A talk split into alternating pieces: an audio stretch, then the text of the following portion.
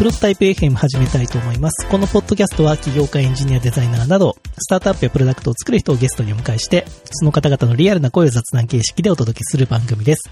ホストは山本大作です。そして今回のゲストは、えー、株式会社、身の丈代表取締役の玉城達郎さんです。ようこそ。はい、よろしくお願いします。玉城さん、今日はありがとうございます。あ、いえいえ、僕でよ、よかったんでしょうかという感じになって。いえいえいえ、いやは、いいつか出ていただきたいとはずっと思ってたんですよ。あ、ありがとうございまうす。ん。でも、玉城さんは多分、このポッドキャストってあんまり普段会ってない人に、ポッドキャストで話したいですって言って話すことが多いんですね。ああ、数年ぶりに話すみたいなはいはい。人が多いんですけど、玉城さんはもう毎週話してるというか、あ、そうですね。うん今同じ開発プロジェクトの同僚、同僚というかメンバうん、そうですね。ー、ね、週3ぐらいでは話してますもんね。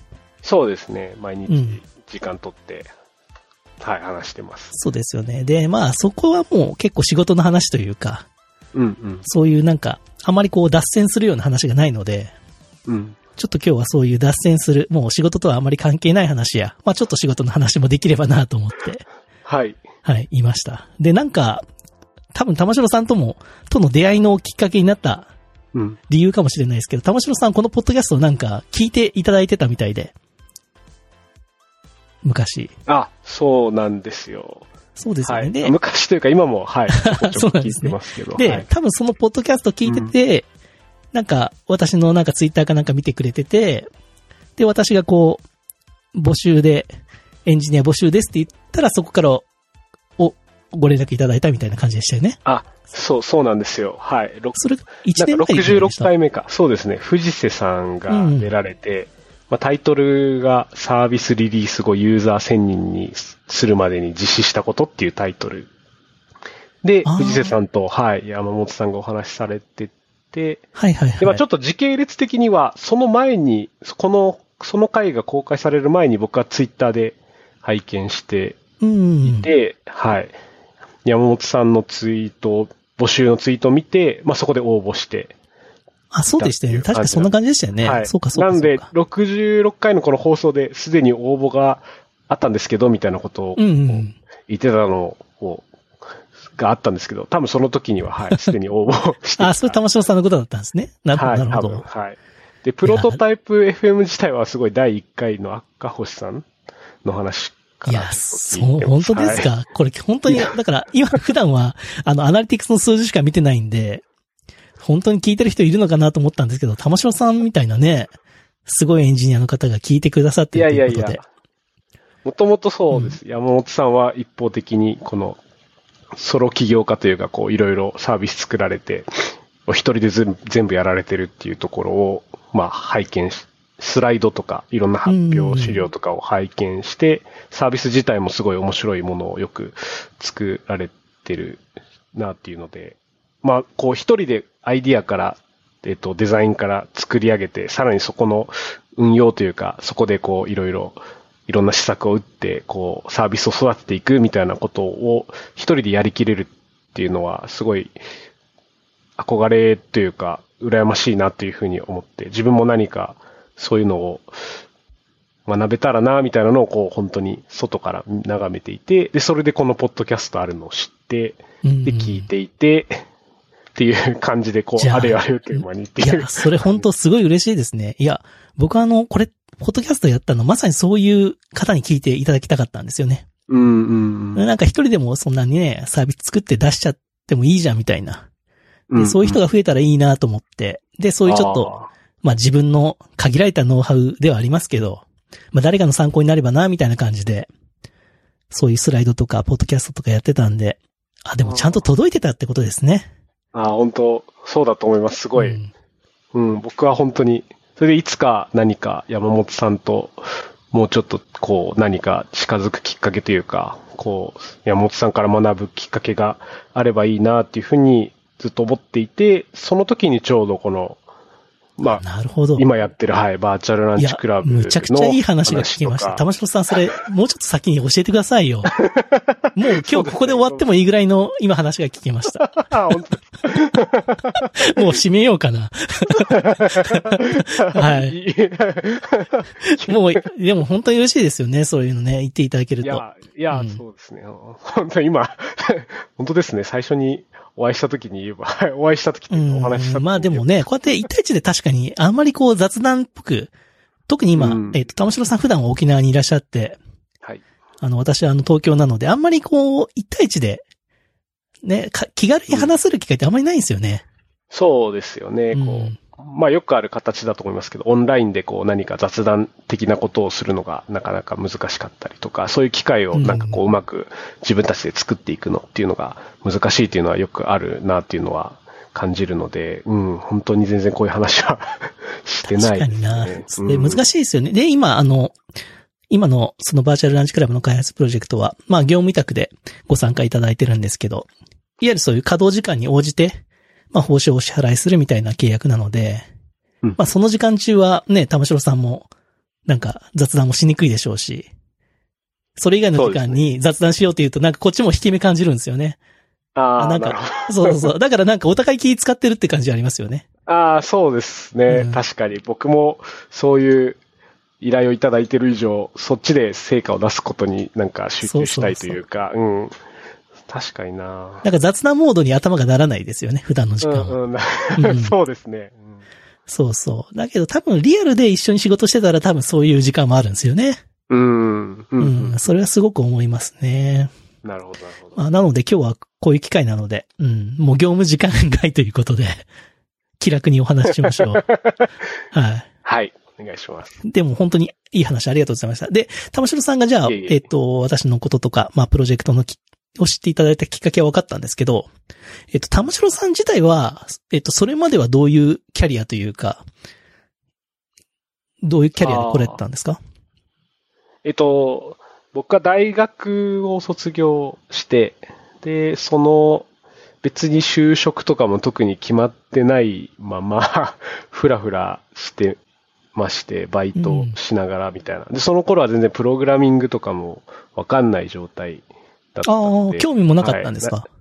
あ、興味はあったんですけど、うん。文系の学部でそういった機会に触れることもなくみたいな感じで進んでいて、ただ、うん。はい、興味はあったので、で、その当時、えっと、ルームシェアとか、まあ、いわゆるシェアハウスとかいう話が結構、まあ、東京とかは周辺ではすごい多くあって、はい、その中で、まあ、ギークハウスっていう名前の。ものが有名ですよね。うんうん。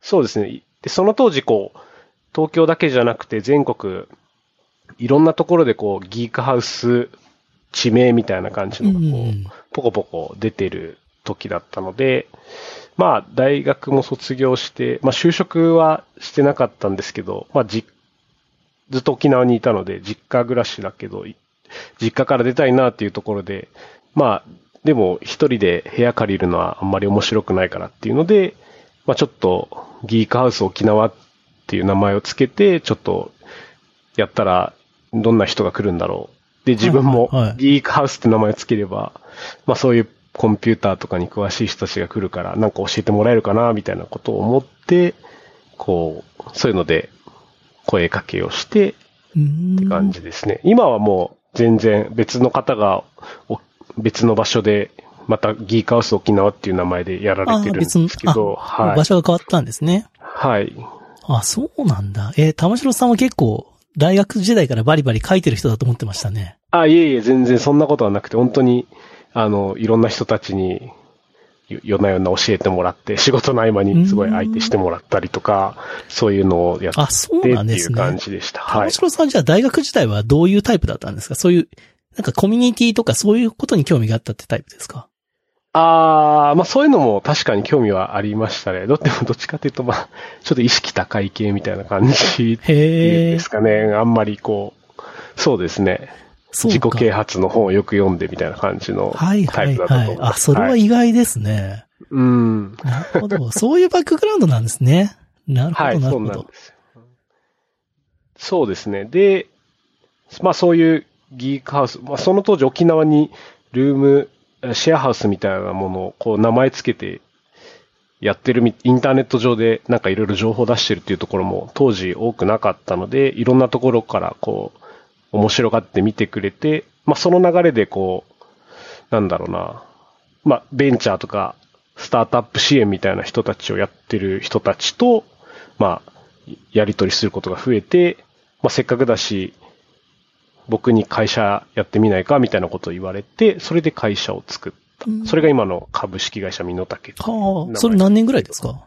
えっと、今年で7年、7周年になるから、8年目ですかね。うん ?2014 とかです2000そうですね、それぐああ、らいはいはいはだと思います。い。へうんえ。じゃあそうですね。もうその頃は割ともうコーディングもしててみたいな。ああ、その頃も勢いだけで、まあ、なんか何でもできます、できますとか言いながら、へーもう裏で は何もコード書けないので、その一緒に住んでた人を捕まえて、いっぱいいろいろ教えてもらって、ひいひい言いながら、はい。なんか、今じゃ考えられないですね。いやいやいやいやいや、はいはいはそんな感じでいい。ろいろ。ええ。じゃあ割ともうほほぼ独学というか、そうですね、そんな感じで。なるほど。それでなんかクライアントの案件とかで覚えてきたみたいな感じですか？それともなんか趣味でやり始めたって感じですか？あ、で、趣味でやってて、で、その当時そういうべコミュニティっていうんですか、プログラマー界隈のコミュニティ、まあ、プログラミング言語のコミュニティだとか、そういったところにも自分の、よかったら僕の家を、あの、勉強会の会場に使ってくださいみたいな感じで、こう、いろんな人を呼ぶようになって、まあ、コミュニティのつながりができ、まあ、そこでの活動をやっていく中で知り合いが増え、まあ、じゃあちょっと手伝ってみない？みたいな話になっていきっていうような感じですかね。それでこう、今に至るみたいな感じです。ああ、はい。なるほど。そういう感じなんですね。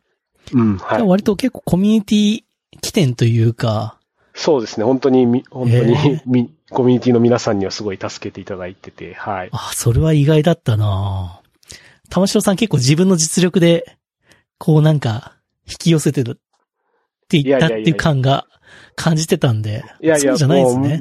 うむしろ他の皆さんに引き上げてもらってというか、はい。ああ、でもそれいいすごいいいことですね。へえ。なるほど、なるほど。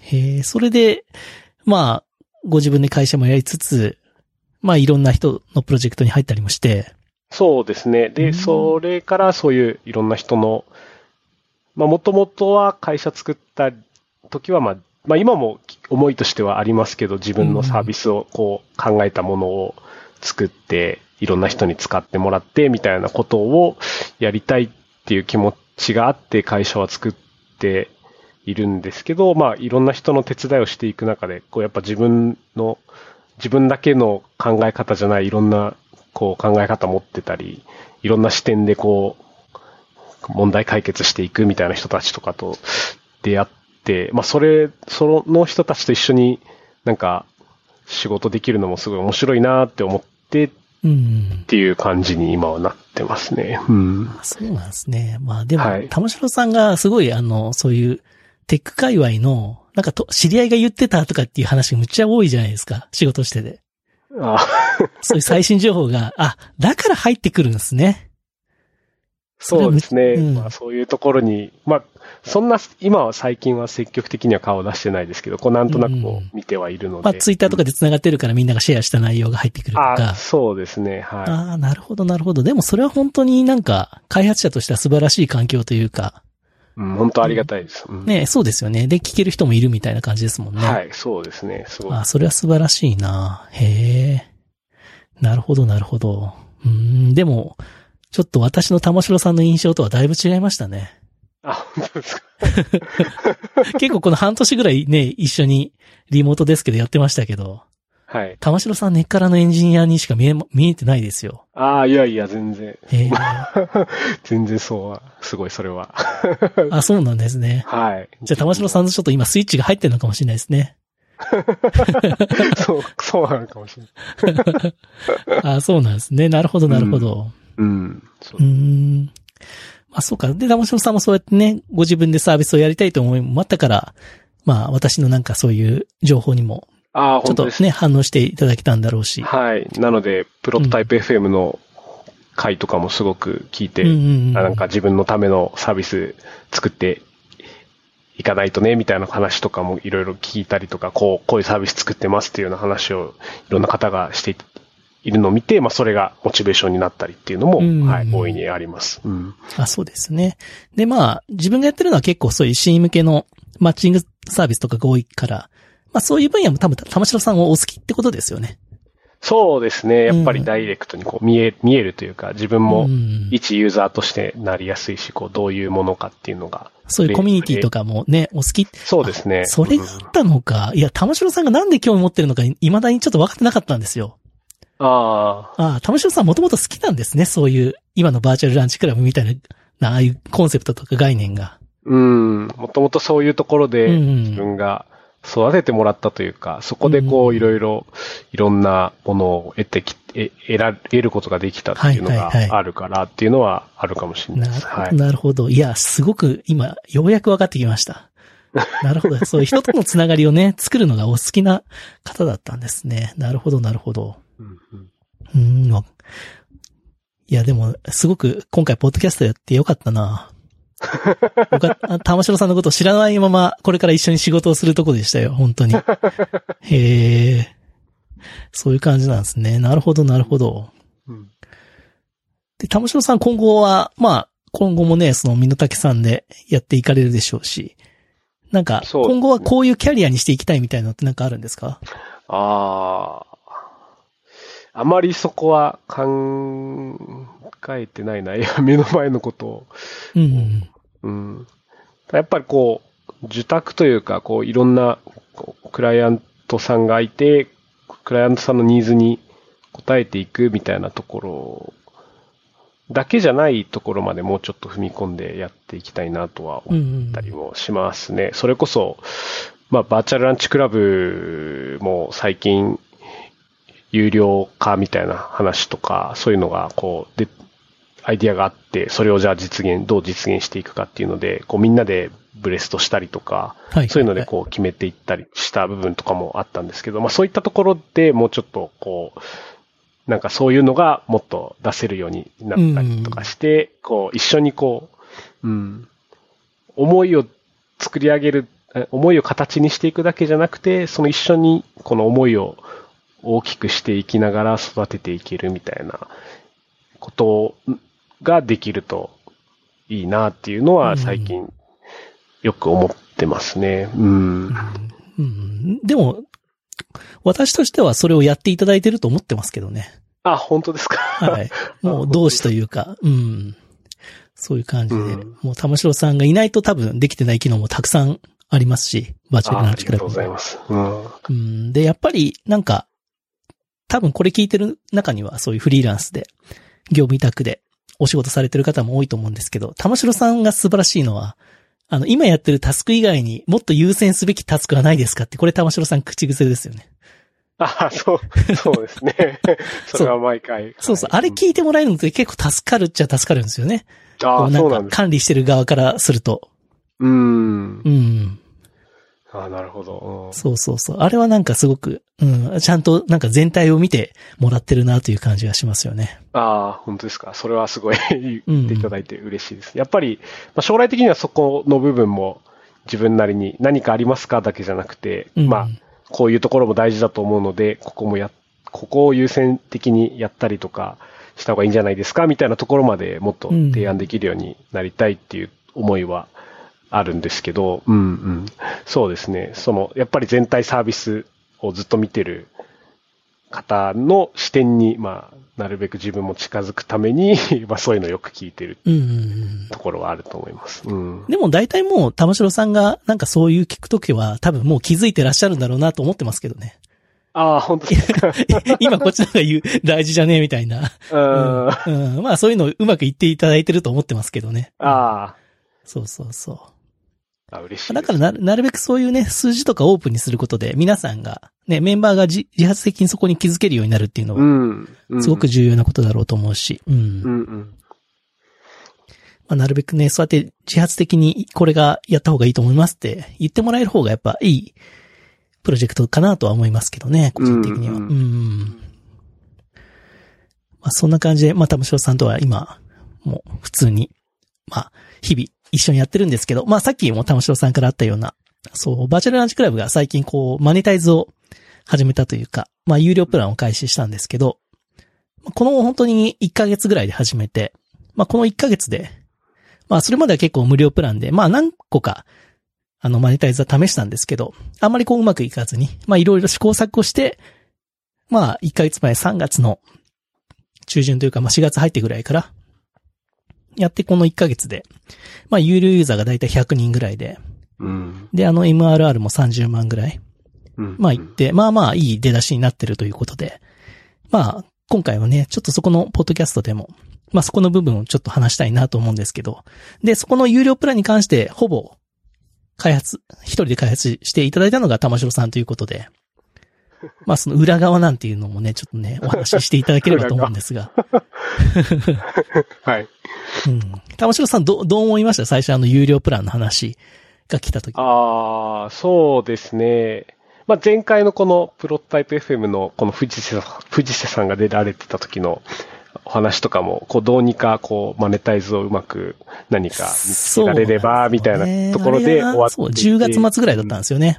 うん。うん。まあそこからいろいろやったんですよね。そうですよね。そう、そこでこういろいろ山本さんがこういろいろ試行錯誤していく中で、こう、そこの中でこう見えてきたものみたいなものが、を、まあ僕が作っ、作っていったみたいな感じのイメージですね。うんうんそうですね。話をいただいたときは、まあ、確かに無料ですごくユーザーのファンも多いサービスだし、すごく、うん、マネタイズどうやってやっていったら、もっと、まあ、ユーザーさんも、まあ、自分たちも、もっとうまく、こう回っていくんだろうな、みたいなのは考えてはいましたけど、全然こう思いつかずに っていうのが正直なところ。うんあ、いやる、そっか、ついにやるんだ。でもな、どうやってやっていくんだろうっていうところが、はい、正直なところでうんした。うんまあ、本当に、でも最初はよくわからずに、本当に、もう一番シンプルな形というか、うん。まあ、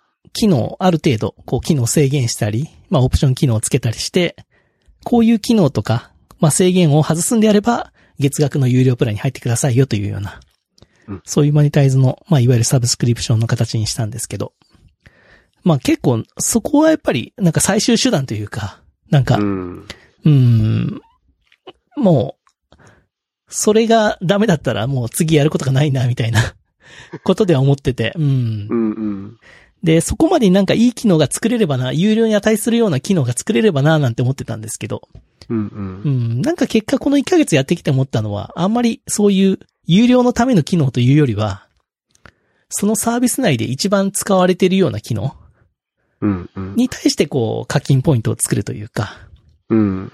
ある程度制限したりしてっていうのがやっぱり一番なんかユーザーさんにもわかりやすく伝わるのかなとうん。うん。思ったのがきっかけで、もうちょっと最初からシンプルに考えとけばよかったなとは思いましたけどね。ああ、なるほど。うん。なんか有料にするにはなんかあ新しくよりオプション機能が必要なんじゃないかとか。う。ん、うん。そうですよね。ふ増やすというか、今よりもっとこう、ボリュームのあるものを提供できるっていうところにメリット感じてもらうっていうふうに考えるんですよね。うん。で、最初その方針でやってましたけど、うん。意外にそこじゃないな、みたいな。うん、それよりはもう普段ずっと一番使われているような機能のところ、うん、もうここでしょうね、みたいな感じで、まあ、ある程度勇気振り絞ってそこでちょっと制限させてもらって、うん、うん。やってみたら意外とそこがハマって、うんう、ん、という感じでしたけど、うん。うん、まあでも、そこに至る経緯にはまあいろいろ個人的には思うところがあって、あ、へえ。あの、まあ募集ってサービスが、まあもちろん玉城さんと会ったのもあの募集きっかけなんですけど、うん。やっぱ募集がまあクローズするっていうニュースがあって、あれ3月ぐらいでしたっけ ?2 うん、うん、月でした、うん、うん。ちょうどそのマネタイズ考えてた時期だったんですよね。このバーチャルランチクラブの。そうですね。そうそうそう。で、あの募集のニュース見て、あ、6月末で終わっちゃうんだと思って。で、募集も非常にいいサービスで、で、まあ、マネタイズもいろいろ試されてましたけど、個人的にはあの募集のあの応募機能、うん。あそこで、あの応募とか、あ、応募じゃなくて募集か。募集するんだったら、このプランに入ってなきゃいけないですよって言ってたら、なんか個人的に払ってたっていうような印象があったんですよ。一ユーザーとして。うん、うん、うん。であれば、バーチャルランチクラブも一番このよく使われてるこのランチ申請機能。ランチしましょうみたいな。ここの機能に対して、あ、ここ、でも1日何回もするんだったら課金しなきゃいけないよとか、って言われたらお金払っていただけるユーザーさんいるんじゃないかなと思ったのが本当にきっかけですね。ええなるほど、なるほど。うん。なので、あまりこう、人のサービスを見てなんか、学んだというか、うんうん。実体験としてユーザーとしては多分そういう気持ちになるなと思って。うんで、そこで別、に課金になるからといって別にそのサービスのことが全く嫌いにならないですし、うん、うん。あむしろよく、あの、してくれたみたいな。これで継続してくれるんだったら嬉しいみたいなうん気持ちになってたの。で、うん。もし課金してたらですよ、募集が。なんか、だからバーチャルランチクラブもそう思っていただけるユーザーさんいるんじゃないかなと。うん、うんで、実際にそういう声もいただきましたね。うん。そうですよね。なんかそういうのは山本そうそうそうさんから伺った。なんか応援したいんで、みたいなうん、うん、うん。ユーザーさんがすごくたくさんいて。うん、それはむちゃくちゃ嬉しかったですよね。うん、うん、ううん。ん。で、玉城さんはそういうなんか課金というか、マネタイズで、今はあのストラ、ストライプ使ってましたけど、そういうの作られたことは今までありましたか？えっと、実際には、そこまで経験がなかったですね。今回ストライプを使って、まあ課金周りは全部、えっと、実装させて、させてもらってるというか実装してるんですけど、うんそこまで、ここまでがっつり、あんまり、えー触ったことはなかったですね。うん。でも触ってみてどうでした？いや、すごい、すごいです。すごく、あ、もう本当に、まずこんなに簡単にというか、こう、そこまで面倒見てくれるんだ、ストライプがっていうような風に思うところが多くて、うん、本当になんかこう、もっと難易度の高い、こう、有料化みたいな、有料のその動線を作るところっていうのは、すごく大変だと思っていたんで、すごい、まあ、いい意味で拍子抜けしたというか、うんうんうんうん。すごいそういう、すごいな、ストライプって本当に思いました。うん。そうですよね。どこら辺が具体的にはなんか、便利だと思いました？ああ、やっぱプランを、えっと、更新する？アップデートとかですかね。例えば、まあ、えっと、バーチャルランチクラブだと、梅、鮭いくらっていう風に名前でこう、プランがあるんですけど、まあその、梅からいくらにするとか、そういうような時とかに、こう、ちゃんとアップデートして、その分の、なんていうんですかね、金額の調整みたいなところとかも、しっかり入ってくれるところとかも、すごくいいなっていうふうに思いうん、ました。確かにうん。ちょっと、あの、料金の安いプランから高いプランに行ったりとか、はい。高いプランから安いプランに行った場合とか。あ、そうですね。まあ逆も、はい。うん。翌月にちゃんと調整してくれるみたいな。うん。そこら辺はもうすごく便利ですよね。本あれ多分、当ですね。普通に作るんだったらかなり時間かかるなと思うんですよね。はい、そうだと思います。未使用部分がこれだけだからこれを差し引いてみたいな。うんうんとうん。うん、確かにあれはむちゃくちゃ便利ですよね。うん。うん。本当開発者目線で言うと、あとはやっぱりサンドボックスというか、テスト、テストしやすいっていうのもすごくありがたいうんですね。うん、そういった環境に簡単にセットアップできるっていうのもすごく楽だし。あと、玉城さん気づいてくれたところで、あの、税率も、ちゃんと、あの、あそうね。例えば消費税が変わっても別に、なんですか、商品の方には手つけずに、うん税率さえ変えちゃえば、ちゃん、あの、普通に動くみたいな、うんうん。そういうのもなってて、まあ、どんあの税率機能使ってなかったんですけど、玉城さんがこれ使った方がいいんじゃないですかって言ったら、確かにそうですね、みたいな。うん。ううんん。ああいうのも気が利いてますよね。うん。うん。それこそこのバーチャルランチクラブで言うと、請求書回りとかも、あの、うん。ストライプの方に任せるような形になったというか、うん。そういうふうに。多分今年に入ってんの機能じゃないですか？ね。カスタマーポータルっていうの、ストライプが用意してて、いわゆるあの、請求書ダウンロード機能とか、うんうん。っていうのを、まあ自前で作ることもできるんですけど、もう今は多分あまり、あの、ストライプ使ってんだったら、もう全部ストライプの方で、あの、請求履歴を表示するというか、うんそういうことができるので、うん、その辺はむちゃくちゃ楽になりましたよね。うん。うん。本当すごい、うんこんなに楽なんだっていうふうに思いました。うん。あの、以前はあの、ウェブフックで、ちゃんと、なんか請求データうんうん。取って、こっちの DB に貯めて、その溜まった情報から請求書を作るみたいなのを作ってましたけど、うん。うん、もうそんなことしなくてよくなって、うん、むちゃくちゃ楽というか、うん。うん。なので、すごくああいう、なんですかね、特にサブスクリプションサービスやるんだったら、ストライプはむちゃくちゃもう便利、便利すぎて、うんこれ以外はちょっと考えられないとうん。うんいうような感じになってますよね。うん。うん本当ですね。うん。まあ、あとは、まあそういう、あとは1ヶ月プランで今やってますけど、今後、こう、複数月プランっていうんですかね、3ヶ月プランとか、そういう1年プランとか作るときも、ストライプ側で割と簡単にできたりとか、そうですね。う。うんん。まああの辺もすごく気が利いてて、なんかストライプの中でもかなりアップデートがかかってますよね。うんうんううんん。どんなビジネスやるにも対応できるような、うん。そういう感じになってて、うん。非常に便利なので、まあこれ聞いてる方も、うん。ストライプ以外はあんまり今、んないかな。pay.jp とか、まあ、いいサービスもね、他にあるんでしょうけど。簡単さで言うとやっぱストライプが一番いいのかなとは思いましたね。うん。まあ、あと実際に今、玉城さんは、バーチャルランチクラブの有料プランに入っていただいて、あ、はい。その、支払う側の気持ちも、なんかあるんですけど、あの辺は、なん、どういう思いで今、決済されたんですか？ああ、まあ自分が作った機能だし、うん。そこの、まあ動きというか、ちゃんと自分も一ユーザーとして、そこを見てみたいっていう気持ちが、まあ一個あったっていうところがありますね。うんで、あとやっぱり、払ったんだからもっと、もっとこうしたらもっと良くなるとかいうような意識ももっと向けるんじゃないかなというふうに思って、はい。そうですよね。いや、うん。僕もその感覚は結構重要で、うん。あの、まあ、僕と玉城さん今最高額プランのいくらプラン、だいたい月1万円ぐらい払ってるんですけど、1万円払ってるんだからこのぐらいはしてくれよっていうのはやっぱり思いますよね。うんうん。うん。なので、そのぐらいの体験はやっぱ作っていかないとな、みたいな。そうですね。もっとそういうのを、そうそうもっと。こうしたらいいんじゃないかみたいなのが、こう出てくるんじゃないかなっうん、そうそう。て。うん。それをちゃんと個人のクレジットカードで切って使うっていうのはすごく、なんか、ユーザーと同じ体験をする意味ですごく重要かなと思ってて。うんうん。それはでも本当プロトタイプ FM で学んだことだと思います。そうですか。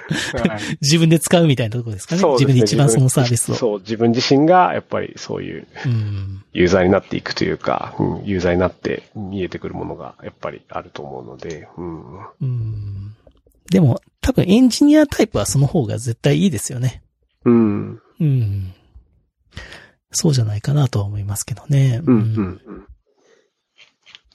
まあ、あとは、まあ、ちょっとこのままね、うまく、まあ、バーチャルランチクラブも成長すれば、もっといいサービスになって、まあ、いろんな人との出会いが生まれて、うん。うん。まあ、今あんまりマッチングサービス少なくなってますけど、まあ、リモートの時代にも、ちゃんと人と会えて、なんかこっから何か生まれるみたいな、うん。そういうコミュニティにちょっとずつなり始めてはきたので、うん。う。うんん、このまま伸ばしていって、まあ、あとはこうネイティブアプリとかね、その辺もちょっとやれればな、なんていうふうに思ってますけど。うん。そこは結構、プランも割と、こう、今回有料プランを提供して、ユーザーさんが、こう、使っていただいてるっていうところもある中で、こう、じゃあ、ネイティブアプリも出してみようかみたいなのは割と現実的というか、こう、結構、ロードマップには入ってきてるんですもんね。うん。そうなんですよね。うん。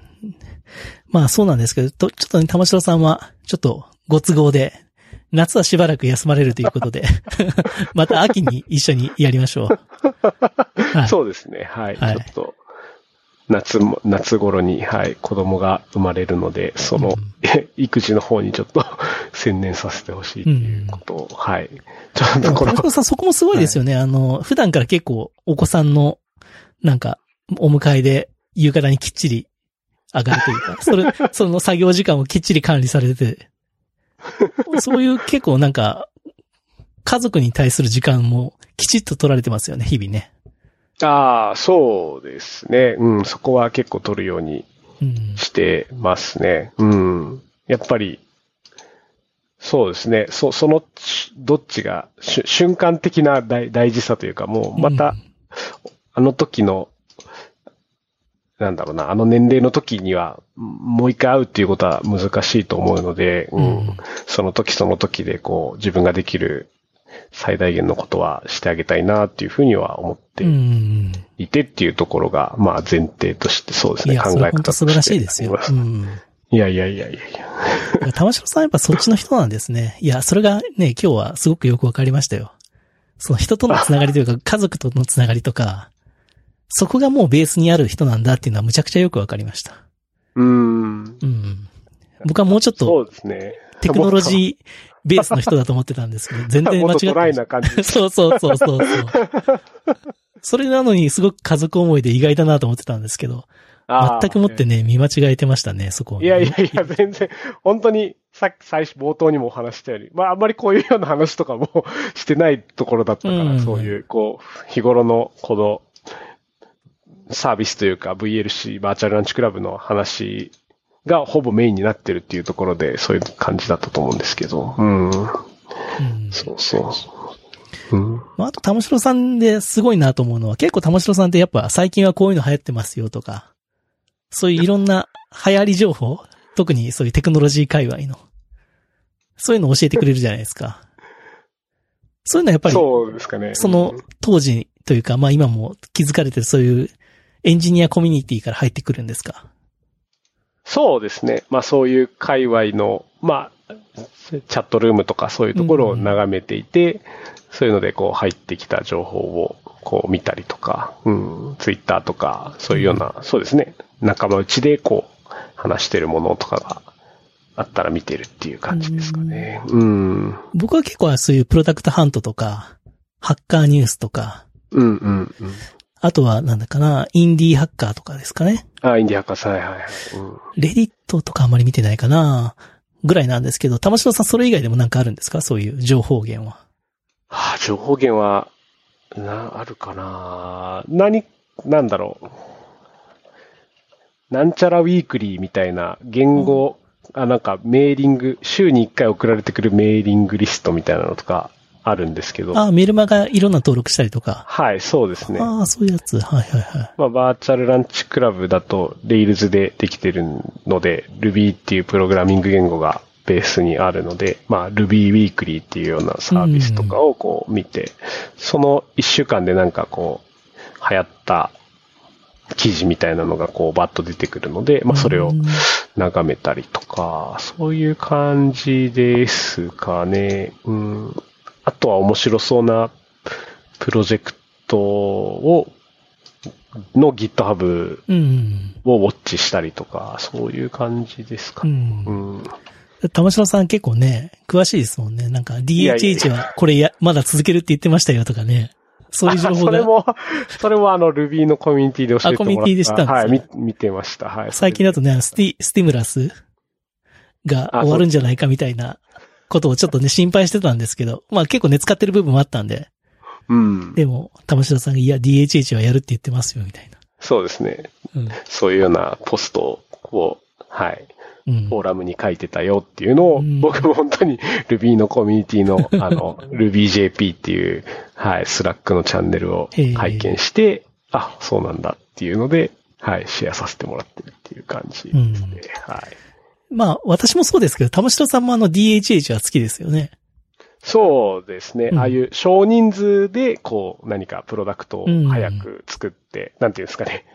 まあ、ジャイ、ジャイアントキリングじゃないですけど、まあうんそういうような、こう、小さき人たちでも、みたいな感じで、やっぱりうん、そう、DHH の本とかは結構バイブル的になんか持ってたりしますね。うん。小さなチーム、大きな仕事とかは。ああ、そうですよね。うんあれは結構いい本ですよね。うん。まあ、のちなみに DHH 知らない方のために言うと、えっ、と、デイビッド、えーハイネ・マイヤー・ハンソンさんなんですね。うん。うん。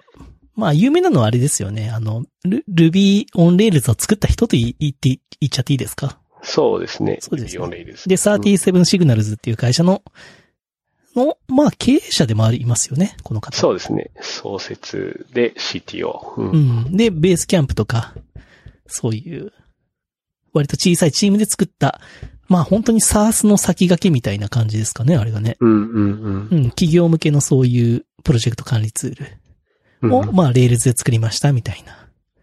2000年の初めの方だと思いますけどね。うん、そうです。うん。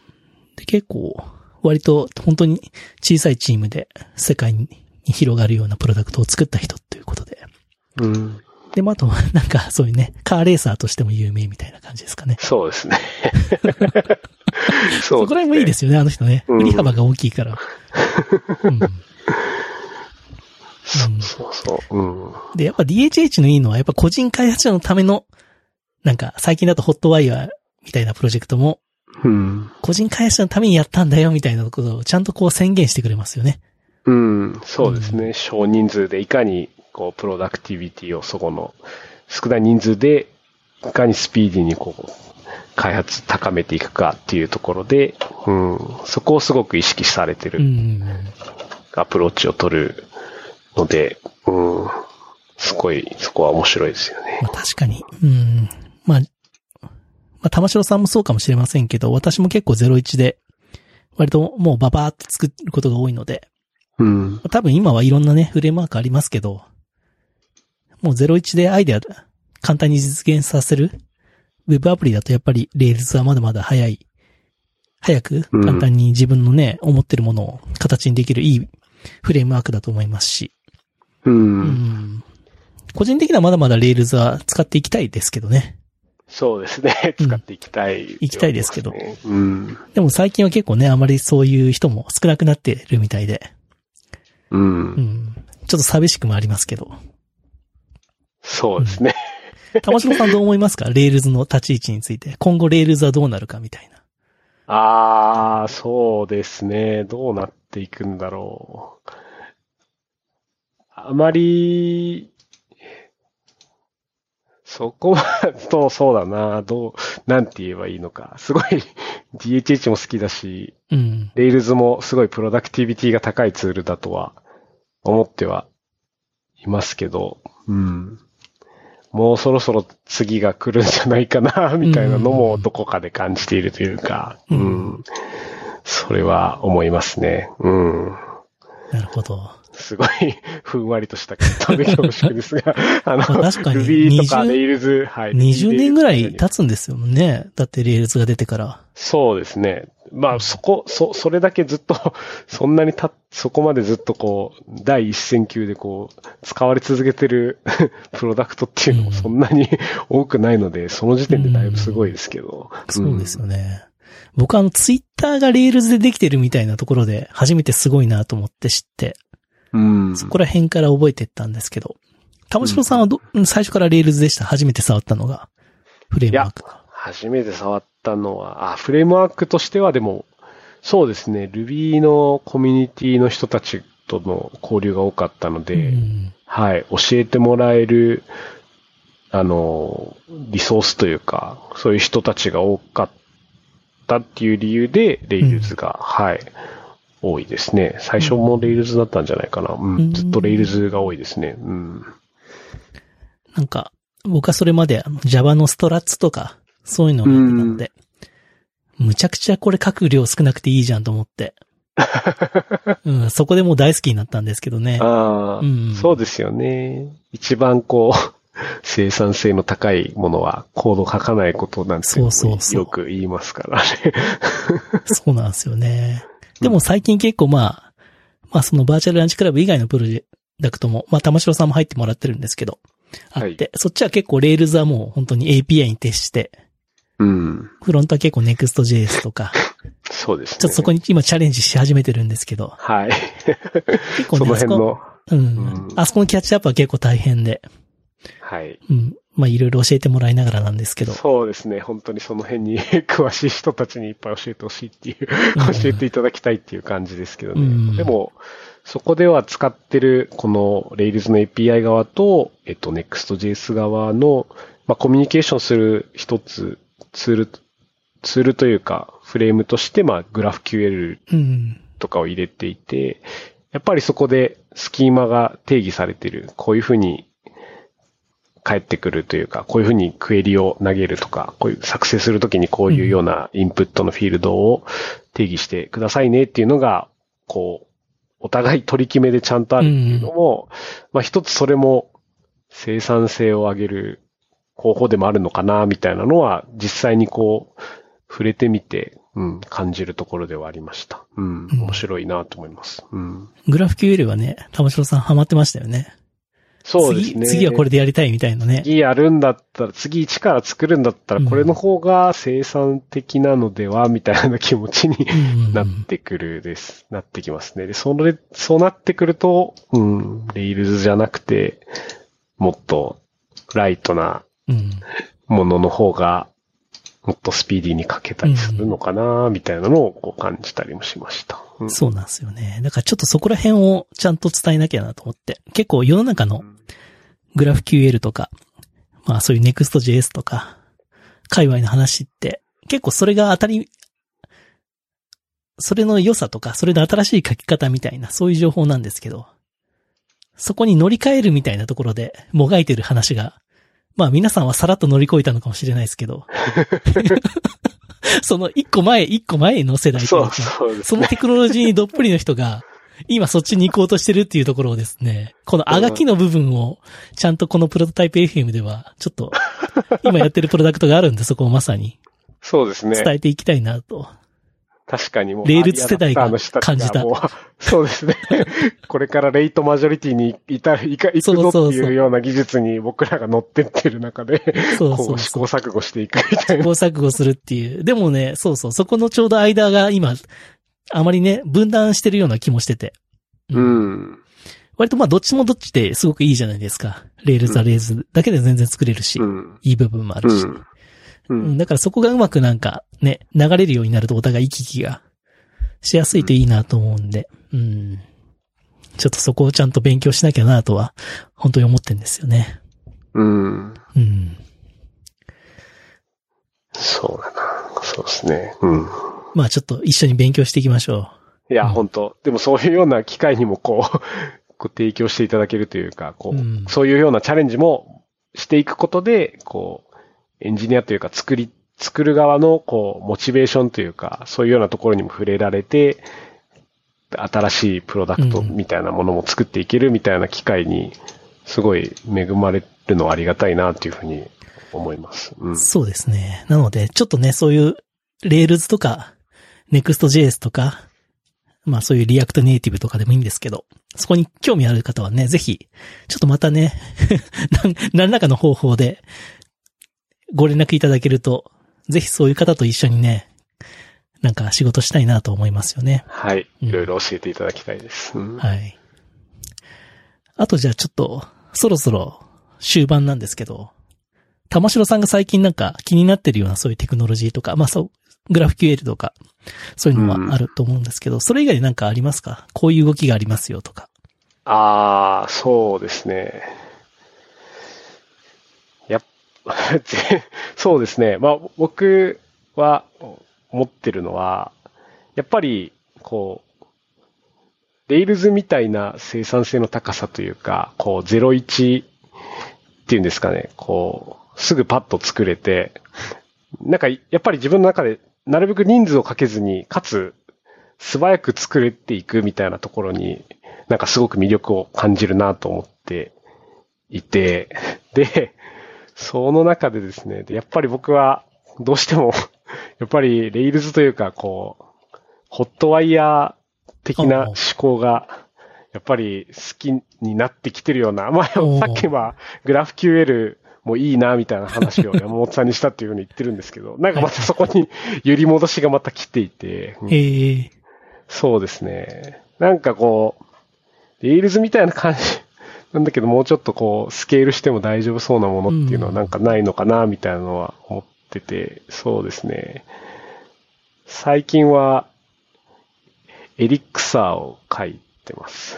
エリクサーっていうプログラミング言語ああ、はいはいはい。書いてて、そうですね、そこのフォニフェニックスフレームワークっていう、まあ、レイルズみたいなのがあるんですけど、はい。そっちが提供してるなんか、ライブ、ライブビューとか、フォニ、はいはいはいフェニックスライブビューとか、そういうような、へーなんていうんですかね、ウェブソケットで、こう、リアルタイムの更新 みたいなものを、こう、うんなんか S、シングルページアプリケーションっぽはいやつをやるみたいなやつですね。うんうーん。そういうのをこう、がなんか今ホットワイヤー、ワイヤー的なやつですかこれは。はい、そうですね。えーそんな感じの、それ、それでもそんなに新いしくないんですか？割と前からあるやつですか？あ、前からあるかな。結構前からあるかもしれないですね、確かうに。んまだ、リポジトリ見る限りでは1にはなってないけど。うん。2019年ぐらいからか。2019年の8月に0.1。へえ。確かにそうっすな。ただ、ホットワイヤーもな、デモはちょっとね、触ってみたんですけどね。うん。なんだろうな。なんて言うんですかね。ちょっと、 Rails に初めて触れた時の衝撃はそんなになかったというかですね。なんだろうな。ホットワイヤーじゃないと、あれが作りたいからホットワイヤー選ぶみたいな、そこが、なんか Rails の時は、ブログみたいなの作りたい時って Rails ってむっちゃ相性いいよねと思ったんですよ。うん、うん、簡単ブログアプリみたいな。うん、うん。で、ホットワイヤーのなんか、いいユースケースっていうのがなんかパッ、パッと思いつかなかったんですよね。ホットワイヤーじゃなきゃ、サクッと作れない。そういう SPA 的なやつ、作ると、時にはいいのかな。そうですね。まあ SPA とかも、なるべくこう、サーバー側にリクエストを送って、その帰ってくるまでの、ちょっとしたブランクがちょっとユーザーにとってストレスだったりするんじゃないかみたいなのをこう、うまく解消するために、うん。いろいろそこの工夫みたいなことをこう、いろいろやってるツール群だと思うんですけど、うん。そうだ、ツール群なんですよね、多分ね、ホットワイヤーはどっちかというと。うん。ねそうなんだよな。そうですね。でもやっぱりなんか僕はそこに 夢を見てるというかうん。うんそうですね。あまりこう、うん、フロントエンド、バックエンドっていうのの担当を分けて、こう、それぞれで作っていくっていうことよりも、こう、みんなで、みんなで一つのものをガチャガチャ触っていくみたいなところに、こう、魅力を感じているというか、うん、そこがいいなってどうしても思っちゃうっていうところがなるほど、なるほど。あります。はい。そういう意味では、うん、エリクサー、エリクサーとかもまあ、なんか、うん、まあそう、そういうふうに、レイルズみたいにスケールし、スケールしづらいみたいなことも、あんまり、ないのかな。よくわかんないんですけど、うん。うんなんか、うん、まだまだ新しい言語なので、まあ、そことかも、うん、まあ、新しすぎるので、あんまりライブラリとかも、そんなこう、ジェムがいっぱい落ちてるみたいな世界観ではないんですが、はいはいはい。うん、まあ最低限のものはあったりするから、うん。うん、いいんじゃないかなと思って。なるほどその辺は、なんかうまく使えないかな、みたいなのは、こう、ふんわり考えたりはしてますね。ううんん。そうなんですね。なるほどね。うん。まあ、ちょっと、なんか、玉城さんには追いかけてほしいですね、DHH を。